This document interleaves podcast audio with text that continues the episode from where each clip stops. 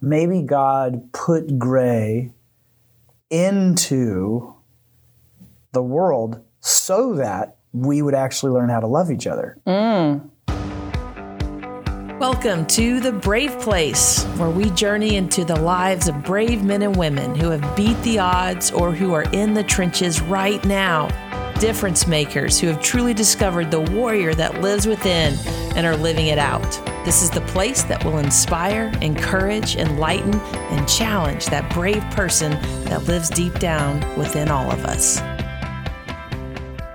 Welcome back to The Brave Place. I'm your host, Christy Rodriguez, and joining me today is one of the best storytellers, whether it's songwriting uh, or authoring a book. Uh, you may know Mike Donehey, my guest today, as the lead singer, songwriter, and guitarist for the award winning Christian band Tenth Avenue North. Today, he's a solo artist, making his way with powerful songs from the latest album, Flourish. Um, one of my favorite songs, by the way, is All Together, which the lyrics are Let's go. on point. So, author of two books, Finding God's Life for My Will. I've got it right here. Love your writing. Thank you. And then, yeah, and then your second book, Grace in the Gray, which will be released in January. Welcome to the Brave Place. Thank, I feel very welcomed. Okay, well, good. First of all, in your book, just a quick sum, because I, I know we're, we're trying to cover a lot today.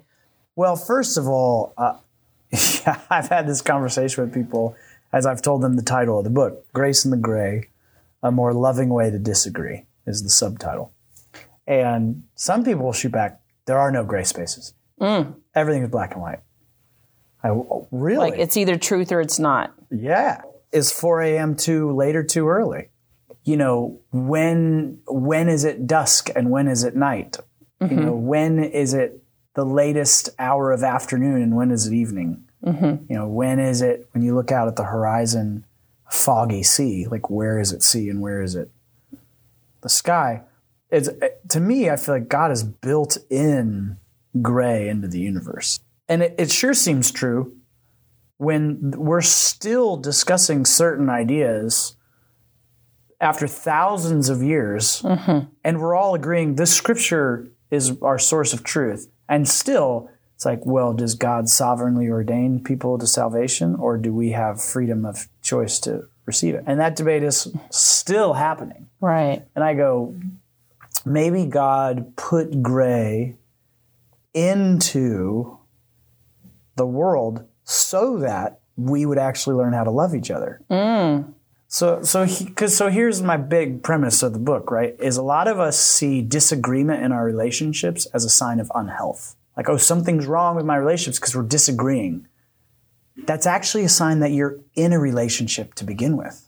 If all the people in your life agree with you on everything 100%, you're not in a relationship with anyone. You're just in a relationship with yourself. Uh-huh. And you've created a culture where no one's allowed to disagree with you. But the reason I know I'm in a relationship with God and not just myself is when God disagrees with me. If when you pray to God, He's always on your side and always agreeing with you 100% of the time, you aren't talking to God. That's such a good point. Yeah. I will say this we have at our uh, radio station, we have a chaplain, Chaplain Justin, and we had this conversation about conflict.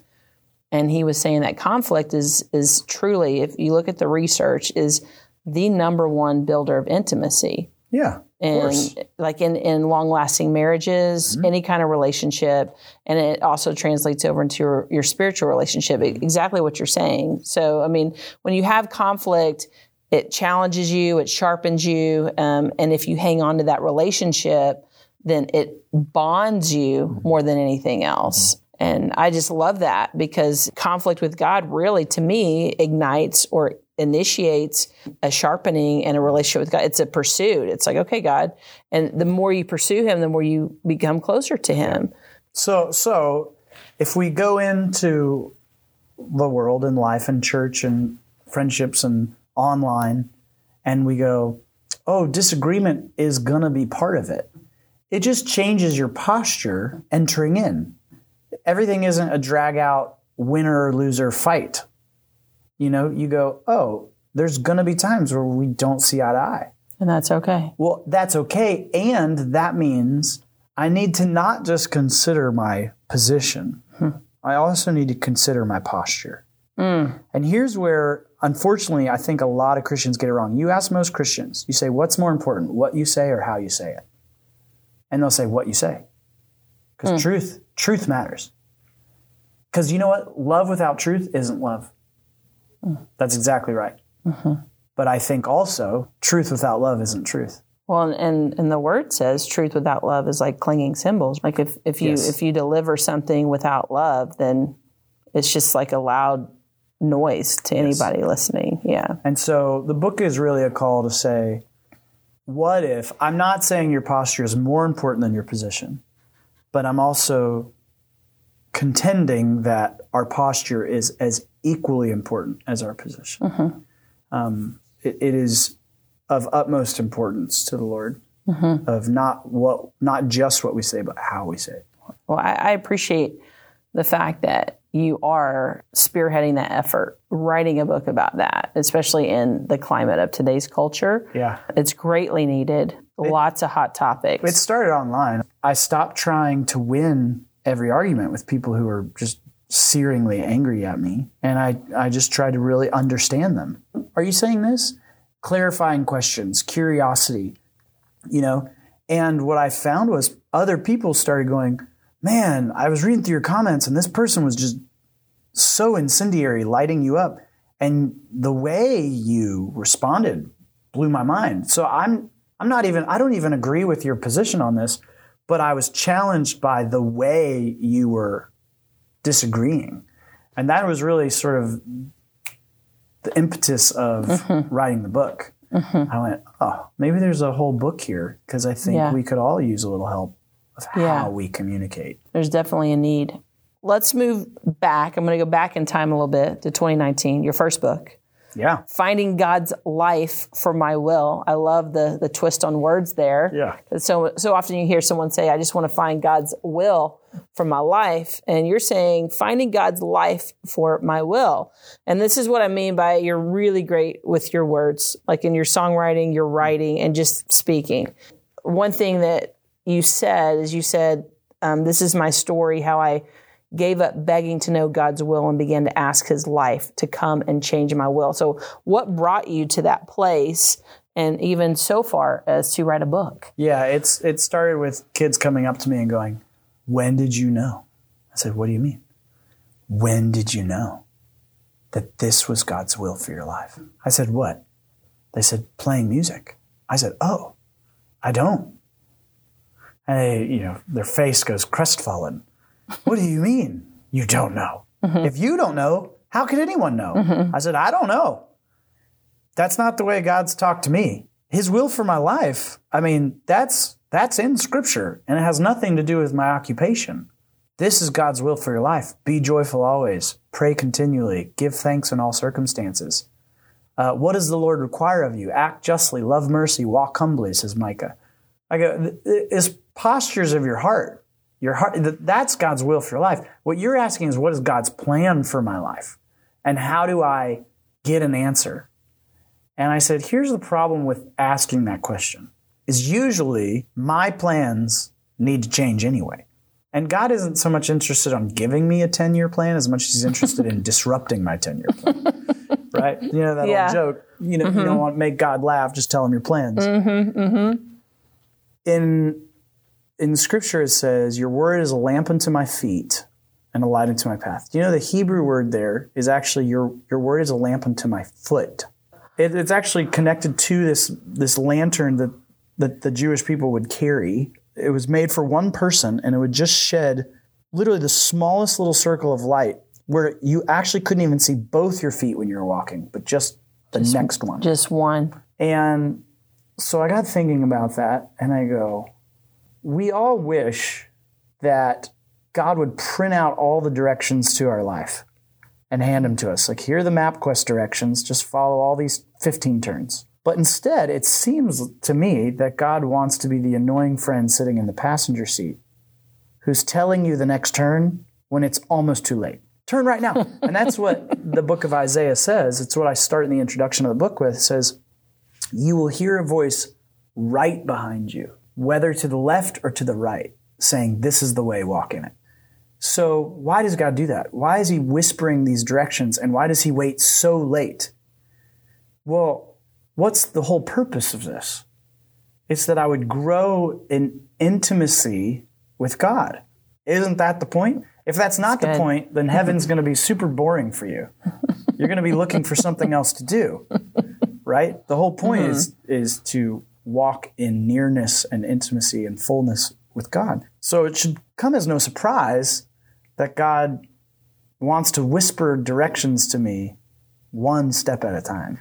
And we don't want that because we want God to give us what we want mm. instead of be what we want, right? and so that's so like, good. I don't want your will for my life. Yeah. I know what that is. Mm-hmm. I want your life for my will. I want you to come invade all my plans and blow them up. One of the one of the worst things in scripture, I think, is when it says, without faith it's impossible to please God. That's Hebrews. I hate that verse. Do you know why? Because what it's saying is, hey, to have faith, what do you need to have? Uncertainty. Yeah. If you don't have uncertainty, you Yeah. can't have faith. Oh, that's true. Because then you That's know true. what's going to happen. So, in order to please God, I have to have faith, which means in order to please God, I have to have uncertainty. which is sheer dependence, right? I don't want that. yeah. I want to feel independent and powerful. And yet, Paul understood this mystery to the point where he would say, I glory in my weakness. He had come to value dependency on God so much that he would actually say, I even relish the weakness and dependency that I have uh-huh. on him. Amazing. I love that take on it. And it also makes me think too, like, let's say God did give us a plan. Like, well, let's say He did lay it out. I know me, I would say, awesome, I've got the plan. And I'd say, okay, God, move out of the way. Now I've got my plan. Mm-hmm. And I would just start pursuing the plan. The plan mm-hmm. would become the idol mm-hmm. over God. oh, um, yeah. And that goes along. One, one of the things you did say, you said, learn to see God as the plan, not simply the formula to the plan. His, per- his presence is the plan.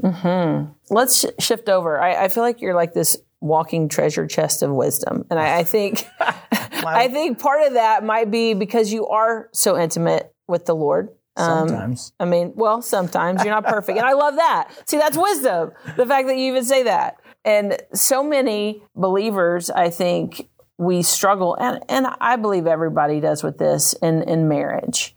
And one of the conversations I've heard you in is you were talking about you and your wife and just how it's easy to fall in love. Like love finds you. yeah. And and then you started venturing into the feelings aspect of it, potentially being attracted to other women. And you you two even had a conversation. And you even mentioned on stage one time where you were talking about like being uh, attracted to other women. And you were like everybody was like it was going great. And then what?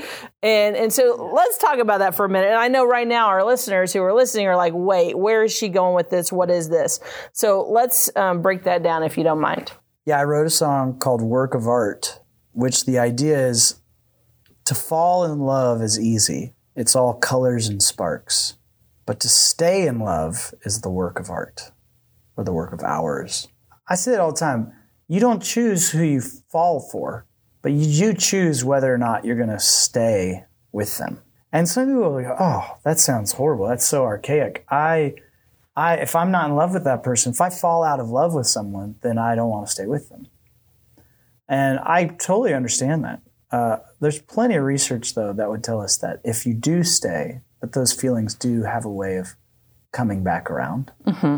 Um, and the thing is, nobody cheers for a couple who's been married for 50 years because it was just so easy. And love chooses you, and they're just so in love. It's like, no, the reason we cheer is because we know deep down. Um, and one of the things that I saw happening was some of my friends kept saying, Oh, we fell out of love. I fell for this other person. I have to be true to what I feel. And so my guitarist and I in Tenth Ave, we wrote the song called Covenant that was sort of based on this Madeleine L'Engle poem that I had read. And I can't for the life of me find it. But she basically is writing about being at this writer conference. Madeleine L'Engle wrote Wrinkle in Time. She's Okay. a famous author. yeah And she wrote this powerful little poem to her husband about being at this writers' conference and feeling this spark. I don't think she used the word spark, flutter, something. Regardless, she's feeling this spark for this mm-hmm. other guy. And he walks her up to her room. And there's a moment where she feels like something could happen here. But then he walks away and she goes into her room and nothing happens. There's feelings. And she writes this poem to her husband, which sounds like a very strange thing to write your spouse. And she says, Isn't it amazing that I had these feelings for this other guy? And most of us cringe. Yeah, the husband would be like, Are you kidding me right now? That's horrible. yes. She goes, No, that's wonderful news. You know why? Because it doesn't diminish what we have, it actually makes what we have even stronger. That I would Because feel she- those things and I still choose you. And we don't want to believe that, but deep down, that's the question we need answered. And it frees you up to like appreciate other people and to be smart. Of mm-hmm. go, of course I'm going to feel things for other people. Other mm-hmm. people are amazing mm-hmm. and I'm sinful and I have so many impure motivations. And so a lot of people I know who end up having affairs are people who just are being stupid about it. I'm never going to feel anything for anybody else. And so when those feelings sneak up on them, they go, "Oh, I have to act on this." And uh, and when you kind of just go into it, going, "Of course, I'm going to feel things for other people." It it it doesn't diminish your covenant; it makes it stronger. It's just funny to me. Some people just don't think that that's possible, and that's why they'd be so terrified to admit it. It's alarming to feel those things, or to be told that your spouse is feeling those things, unless you go, "Wait a second, didn't we make a vow to stay married?" Why did we do that? It's because we knew that feelings come and go. And no matter what, I'm choosing you. Why Yeah. else do you make the promise to begin with? The the promise is superfluous. Mm-hmm. If you're just going to always feel everything for your spouse 100% of the time, then why is anyone getting up in front of a crowd making this extravagant promise? Deep down you know, just admit it. You said to legitimize an emotion goes way further than trying to illegitimize it, um, which is what you guys So we have this saying in the church, right? This this oh man, this one gets me every time. Faith over feelings. As if faith's job is to beat your feelings into submission. I think that's how a lot of people think. Because say the heart is deceitful above all things, who can know it? Yes, says Jeremiah, but then Ezekiel has this image of having a new heart put in you. Right? Romans 6 through 8 kind of gives us this picture that there's two things at work here. Mm-hmm. You know that there is a will and a desire to please god and this flesh that wants to rebel right? So it, it isn't true to say if you know jesus to say all your feelings are wrong. You also have to step back and go wait aren't emotions how god made us? Didn't he make us to have emotion so would you say emotions are gifts and so when you start going okay even things like sadness and anger begin as a hmm. gift because they're the way God has made us to tell us something.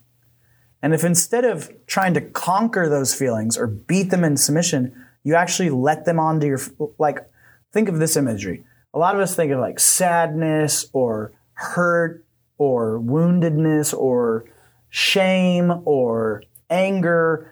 These are bad emotions. And if they come on my property, I'm going to shoot them with a rifle. I'm going to shoot them with a Bible mm-hmm. verse, kill them. Mm-hmm. And I'm not saying you open the door and you let feelings just, Just rule your life, right? So faith over feelings is not correct, but so is feelings over faith is not correct either. Yeah. But if you could, and I heard a guy named Jay Stringer kind of expounding on this sort of idea, he said, if you could welcome your feelings to the front porch and open the door and go, hey, hi, there you are. Why are you here? What are you trying to tell me? For, so I'll give you an example. And, th- and this is a lot of work, emotional intelligence. There's lots of different psychologists who've talked about this at great length about uh-huh. emotional intelligence and what our emotions are trying to tell us. But Chip Dodd, in a book called Voice of the Heart, is one of the guys that I've read. And he gives an example like, so sadness begins as a gift. And then you can either make a, a move toward unhealth from your sadness, or you can listen to your sadness and make a move toward health. Um, or, like, let's say loneliness, for instance. So I'm lonely, so I can now start going, oh, it's because nobody likes you. That's why you're lonely. And it's because you're not worth hanging out with. Or you could say, oh, I'm lonely. That's what I'm feeling. You know why I'm lonely? It's Because I'm made in the image of a relationship God, who's Father, Son, and Holy Spirit. So the reason I'm lonely is because I'm made in the image of God. You know what I need? I need community, which is the thing God has made me for. So now I'm going to call and ask a friend to come over and be with me. My loneliness is telling me what I need, right? So our emotions are gifts that we can either try to beat into submission or get curious with. And uh, this is not as bumper sticker worthy, but I think instead of saying faith over feelings, maybe try feelings informed by faith and your faith informed by your feelings. Because if you don't stop to listen to what you're feeling, then you actually don't know what promise you need to hear. Right? That's wisdom. Like, for instance, someone comes mourning the death of someone. So if you don't see sadness as a gift, you're going to prescribe the wrong faith. Okay? Kind of riffing here a little bit. But think about this someone's died. Well, God works all things together for Yeah. good. They're with Jesus now. They're with Jesus now. What are mm-hmm. you crying about? or I go, You're crying. Here's a verse Jesus wept. Why? empathy. Why? Because Lazarus had died. Oh, so you're feeling exactly what Jesus felt. Why would Jesus cry when Lazarus died? Well, rewind the tape. Lord, the one you love is sick. Maybe the reason you're sad is because they really meant something to you. And your sadness is letting you know how much they mattered. Like, right? Yeah. So it's just really important that we we really see emotions as a gift and not as mm-hmm. enemies trying to destroy us. Mm-hmm. And I think it goes back to where we even started this podcast, just talking about just from Grace in the Gray, like what that's truly about is connection. Mm-hmm. And, and that's what you're doing. You are taking the gospel and using it how it's intended is to connect hmm. to others and reflect the life of Jesus. And I just appreciate that so much. So let's move to the last thing I want to talk to you about. It's your song Altogether, which speaks to my heart uh, in multiple layers, and we don't hmm. have time to unpack it all. But I just want to read the lyrics for our listeners. It says, I'm done pretending that I'm all right. I fake a laugh, keep acting upper class like I've never had a struggle in my whole life. Can I tell you the state I'm in? Cracks are where the light gets in. Maybe we don't have it all together. What if grace made it safe to tell you the truth? Maybe we can make a shelter for each other, turning lies into light, and we'll make it through all together, all together. Love keeps our broken pieces all together. And so much of the way you communicate is in love. And and I love how you talk about the safety there and then having the cracks. So let the light in, being able to be broken and, and honest and and and one other line that you say in here is I want a church that looks like 12 steps. Okay. And so just can you unpack that a little bit as we close out today? Mm-hmm. You know, when Jesus fed the 5,000, I've heard many sermons that I think gets the whole point of this wrong. Okay. Because when Jesus starts to feed the 5,000, it begins, I've heard it said, Jesus makes a miracle because this little boy comes and gives all that he has. He goes 110%, and that's why Jesus is able to do a miracle. Well, the story starts with Jesus looking out in the crowd and says, and he was moved with compassion. So the miracle begins not by the little boy's food, but with the compassion of Jesus. Then he looks around and says, You guys got any food? Like, For 5,000 people? No. And this little boy goes, I got five loaves, two fish. they actually said they found this boy who had five loaves, two fish. The point isn't that the boy gave all he had. The point is that what the boy offered wasn't enough. That's the point. The point is that Jesus is able to work miracles through you because you're not enough. And the point is, we get so didactic about this and we think, I need to be this perfect person for God to use. And I think it's exactly the opposite that I bring both my failures and my gifting. I bring both the darkness and the light. I bring the best of me and the worst of me. We're told we have this treasure in what? Jars of clay. Hmm. To show what? That this power is not from us, hmm. but from Him. There's a great analogy. I actually put it in Finding God's Life from Our Will, the Japanese art form of kintsugi, right? And that's where casual everyday pot is broken and then it's melded back together with silver or gold. And so the broken vase that's been put back together is worth more than the vase that's never been broken, right? Well, it's just been my experience over and over and over. What anyone in an AA group will tell you the journey, the path to healing is owning up to how broken you are, not by trying to cover it up, mm-hmm. not by trying to act like you're mm-hmm. not. And it's so fascinating that Paul says in Corinthians, he says, the places where we're ministered to by the Holy Spirit and we receive his comfort, those are the very places that we're going to be able to go comfort others. And any addict will tell you this, any, you know, anyone who's been any, through any kind of dark season, it's in the very place that you experience the depth of your weakness and powerlessness is the place that you're transformed to com- comfort others in that place. Mm-hmm. Never has this played out for me like I was on tour with Big Daddy Weave just this past spring, and this one girl raised her hand. She, oh, I want to get this right. She had gone to prison for fentanyl and had just gotten out a year ago. And she, she just relapsed like the, the night before. And she's in the VIP of the concert.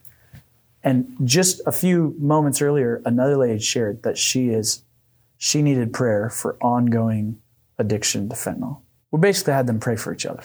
And it was far more powerful than if someone who's never experienced that is praying over them. All that to say, I, I long for a place where we are both in awe of God's transforming power to redeem people from their struggles, mm-hmm.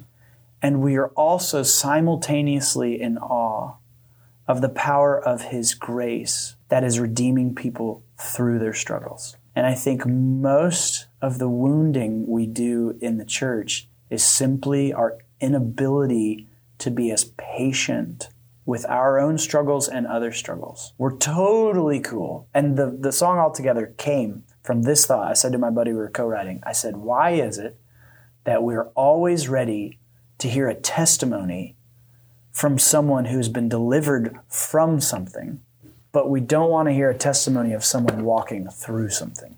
we want to hear the happy ending and and not the journey and no, or the process either. I mean, I think we're terrified that God doesn't just fix us. And when I look at the life of Jesus, and I've learned this from being a husband, most of the time, my wife doesn't want a solution when she starts telling me what she's going through. She wants comfort. And when I look at the life of Jesus, isn't it interesting that he walked the earth for 30 years before he did any ministry, which means even Jesus felt it before he fixed it. And I think we would do better with one another if we realize that sometimes we're called to feel it and suffer and weep with those who weep and rejoice with those who rejoice. And it's okay if it's taking longer than we think it should. Hmm. That's so good. Five words. Okay. You meet someone for the first time they don't know Jesus, what would be your five words to them or one sentence? They don't know Jesus. They walk in the room, but they know of this guy named Jesus and they run into you. I think I would just ask the same two questions that God asks Adam and Eve Where are you? And who told you that? And it's seven words. okay, that'll work. Isn't yeah. that fascinating? Mm-hmm. God doesn't come in going, What's wrong with you? I can't believe that you did the thing I told you not to do. I said, Hey, where are you? Who told you that? So curiosity, curiosity and kindness. Is there another way to change someone? I don't think so. Isn't it fascinating? And I, I just wrote this new song. The last line, of course, is the kindness of your heart, it heals us. And I always think it's so fascinating. Romans 2 4 says, Do you not know that the kindness of Lord of the Lord is meant to lead you to repentance? So don't forget, God's kindness is what He uses to change you. So quit trying to hate yourself into change. Mm-hmm. It's so good. If, I, God uses kindness, why mm-hmm. do I think I should use a different method? Mm-hmm. Man, what a great conversation. Thanks for having me. Mike, yeah, it's it's been a gift for our listeners. If they want to find you, your music, what's the best place to go? Yeah, I mean, MikeDonehey.com. Okay. They got it all set up on the interwebs nowadays. Where, wherever you're listening to music, there's probably a little mm-hmm. search button, and you can find me. Awesome. It's been great to meet you. I'm looking forward to the concert tonight. I've got my big man here, my son, Mac, and we're going to go watch you guys play tonight. And we're going to really enjoy the show, aren't we, bud? Yeah. Okay. Let's go.